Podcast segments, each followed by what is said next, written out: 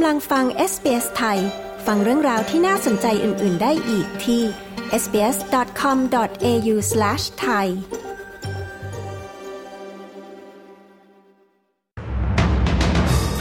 สภาออสเตรเลียแสดงความอาลัยเหยื่อเหตุรถบัสแขกงานแต่งพลิกคว่ำในนิวเซาท์เวลส์ฝ่ายค้านชี้ประชาชนในออสเตรเลียไม่พร้อมกับข้อเสนอเสียงชนพื้นเมืองสู่สภาพรรคแรงงานเตรียมเปลี่ยนนโยบายเงินซูเปอร์ รับคำปรึกษาทางการเงินราคาย่อมเยาด้วยเงินในกองทุน ติดตามสรุปข่าวรอบวันจาก SBS ไทย 13 มิถุนายน 2566 กับผมปินรวัตรปัญญาครับ คาดว่าจะมีการตั้งข้อหาเพิ่มเติมกับคนขับรถที่ถูกกล่าวหาว่ามีส่วนรับผิดชอบ ในอุบัติเหตุรถบัสที่เลวร้ายที่สุดครั้งหนึ่งของออสเตรเลีย ซึ่งทำให้แขกงานแต่งงานเสียชีวิต 10 คน และบาดเจ็บอีกหลายสิบคน คุณเบรดบัตตันวัย 58 ปี ได้ถูกตั้งข้อหา 10 กระทง ในความผิดเกี่ยวกับการขับรถอันตราย จนเป็นเหตุให้มีผู้เสียชีวิตในภูมิภาคฮันเตอร์ รัฐนิวเซาท์เวลส์หลังรถบัสประสบอุบัติเหตุในสภาพที่มีหมอกหนาทึบ เมื่อวันอาทิตย์ที่ผ่านมา ผู้โดยสาร 9 รายจากทั้งหมด 35 คนเสียชีวิตในที่เกิดเหตุ โดยผู้โดยสารคนที่ 10 เสียชีวิตในเวลาต่อมาไม่นานระหว่างทางไปโรงพยาบาล ชายวัย 58 ปีคนดังกล่าวได้รับอนุญาตให้ประกันตัว โดยผู้พิพากษาได้พิจารณาถึงความจำเป็นของคุณบัตตัน ในการให้ความช่วยเหลือครอบครัวแก่ลูกทั้งสองคนของเขา ด้านคุณคริสโอไบรอันทนายความของคุณบัตตันกล่าวว่า ลูกความของเขารู้สึกยินดีที่ได้กลับบ้าน รัฐสภาสหพันธรัฐได้จัดพิธีไว้อาลัยต่อเหยื่อผู้เสียชีวิต ในเหตุรถบัสรับส่งแขกงานแต่งงานพลิกคว่ำที่ฆ่าชีวิตผู้โดยสาร 10 รายในภูมิภาคฮันเตอร์ w วลลีย์ รัฐนิวเซาท์เวลส์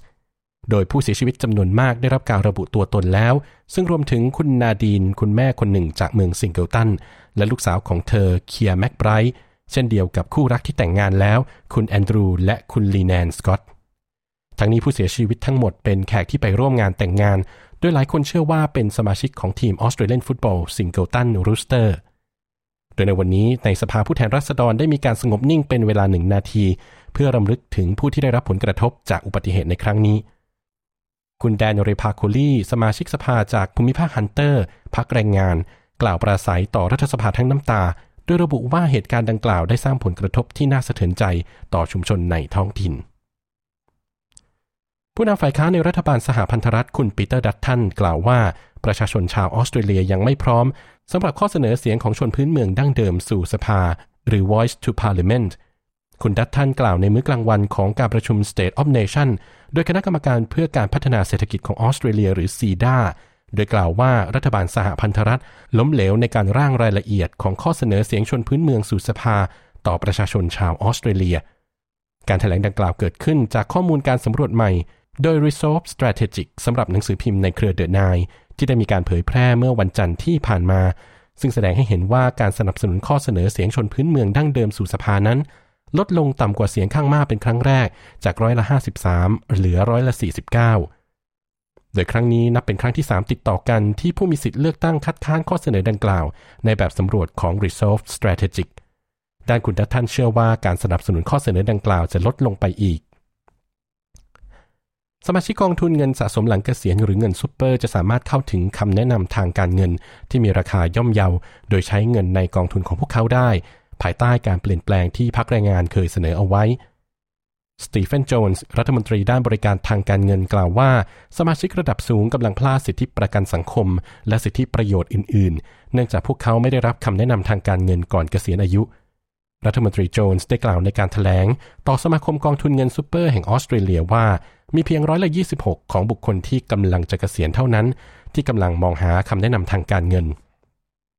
นอกจากนี้เขายังได้กล่าวกับวิทยุ ABC ว่า การเปลี่ยนแปลงของรัฐบาลจะแก้ไขปัญหาในภาคส่วนเงินซูเปอร์ ซึ่งเคยทำให้เป็นเรื่องยากสำหรับกองทุนต่างๆ ในการให้ข้อมูลการเกษียณอายุ และคำแนะนำแก่ประชาชนทั่วไป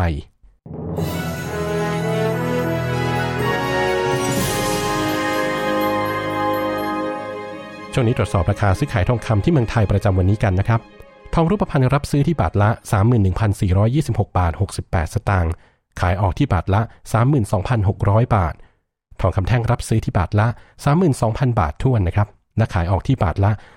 32,100 บาทครับ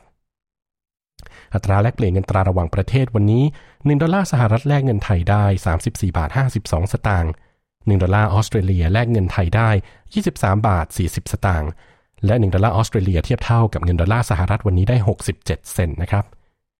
ส่วนพยากรณ์อากาศทั่วออสเตรเลียวันพรุ่งนี้พุธที่ 14 มิถุนายนมีดังนี้นะครับ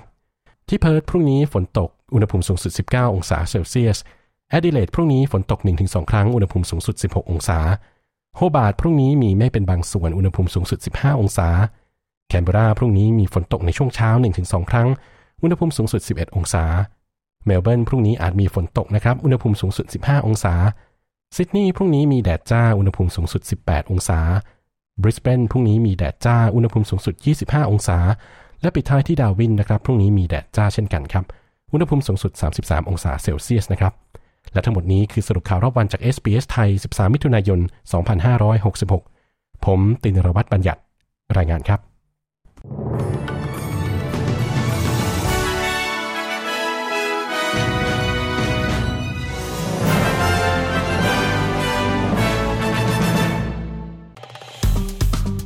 ดไลค์ แชร์ และแสดงความเห็นไป follow SBS ไทยทาง Facebook